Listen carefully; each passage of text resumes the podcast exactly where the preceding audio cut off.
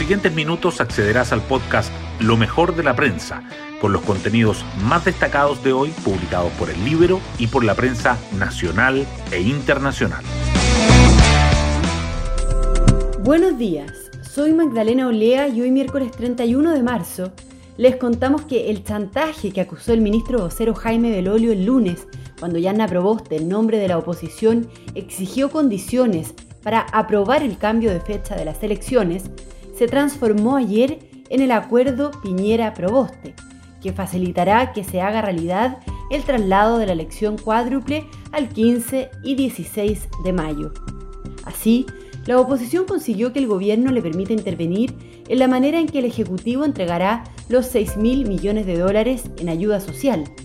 Un triunfo doble para Yanna Proboste. Apareció como una figura dialogante y al mismo tiempo le dará protagonismo a su bloque político en el siempre popular ejercicio de dar beneficios a la ciudadanía. Las portadas del día. La postergación de las elecciones de abril sigue ocupando los titulares. El Mercurio destaca que las comisiones de la Cámara de Diputados aprueban aplazarlas para el 15 y el 16 de mayo, aunque la suspensión de la campaña tensiona la votación, mientras que la tercera subraya los cinco nudos críticos de la reforma constitucional para postergar la votación y lo que pide la oposición para mejorar las ayudas económicas del gobierno por la pandemia. La situación sanitaria también se hace presente. El Mercurio dice que expertos aseguran que las nuevas variantes del COVID-19 habrían influido en el rápido aumento de contagios y la tercera agrega que las brechas en trazabilidad entre comunas superan hasta cuatro veces la búsqueda de contagios. La violencia rural en el sur del país igualmente sobresale en las portadas. El Libero abre con una entrevista a un dirigente mapuche de la zona del ataque a TVN. No existen los patrullajes mixtos, dice mientras que la tercera resalta una nota sobre las dos carreteras más peligrosas de Arauco.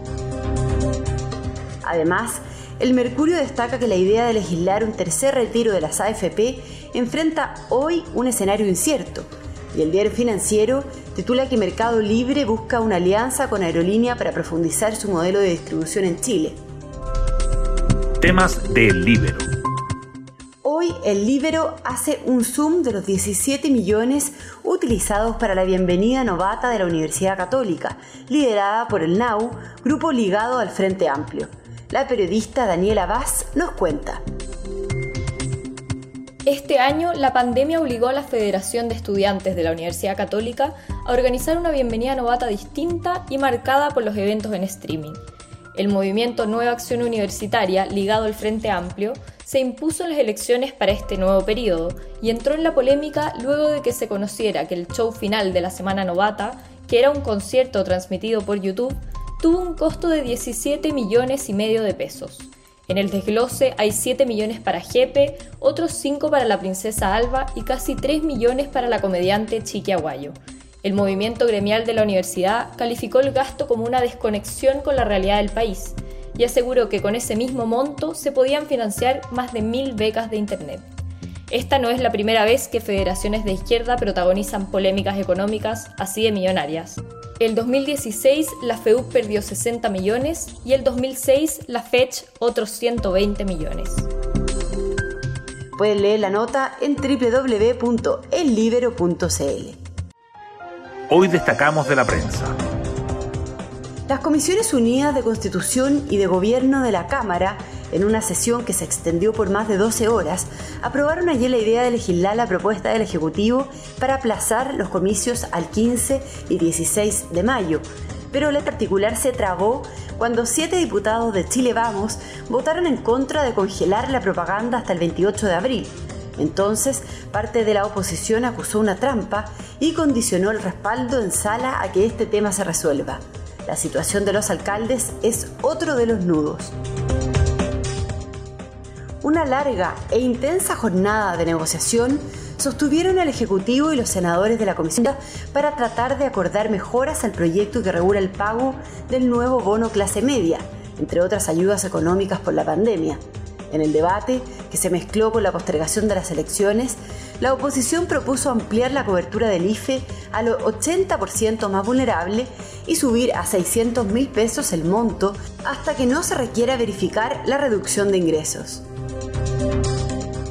Especialistas aseguran que las nuevas variantes del COVID-19 han influido en el alza de los contagios. El Instituto de Salud Pública confirmó esta semana que en Chile ya existe la transmisión comunitaria de las cepas brasileñas y británica. El gobierno anunció que sumará una red de universidades para casi triplicar la capacidad de secuenciación genómica y detectar la presencia de variantes. El jefe del servicio de urgencia de la clínica alemana, Rodrigo Rosas, dice que esto parece el efecto de las nuevas cepas, más contagiosas y agresivas. ¿Por qué no funciona correctamente la trazabilidad? Según el último informe del Ministerio de Salud, las comunas de la región metropolitana tienen grandes diferencias en la investigación de los contagios. Mientras Santiago detecta un caso por cada COVID confirmado, Buin localiza 4.1. Los problemas son varios, según expertos y encargados del proceso poco personal o insuficiente capacitación, pacientes que no entregan datos, laboratorios que incumplen la correcta notificación y una engorrosa plataforma para llenar la información. Y nos vamos con el postre del día. Sol y lluvia y su primer concierto por streaming. Sabemos que la gente igual va a estar de alguna forma, dicen. Pese a su reticencia con el formato, el conjunto realizará el 17 de abril su primer show online, una velada virtual y un tiempo real donde presentarán su nueva canción. Bueno, yo me despido, espero que tengan un muy buen día miércoles y nos volvemos a encontrar mañana en un nuevo podcast, Lo mejor de la prensa.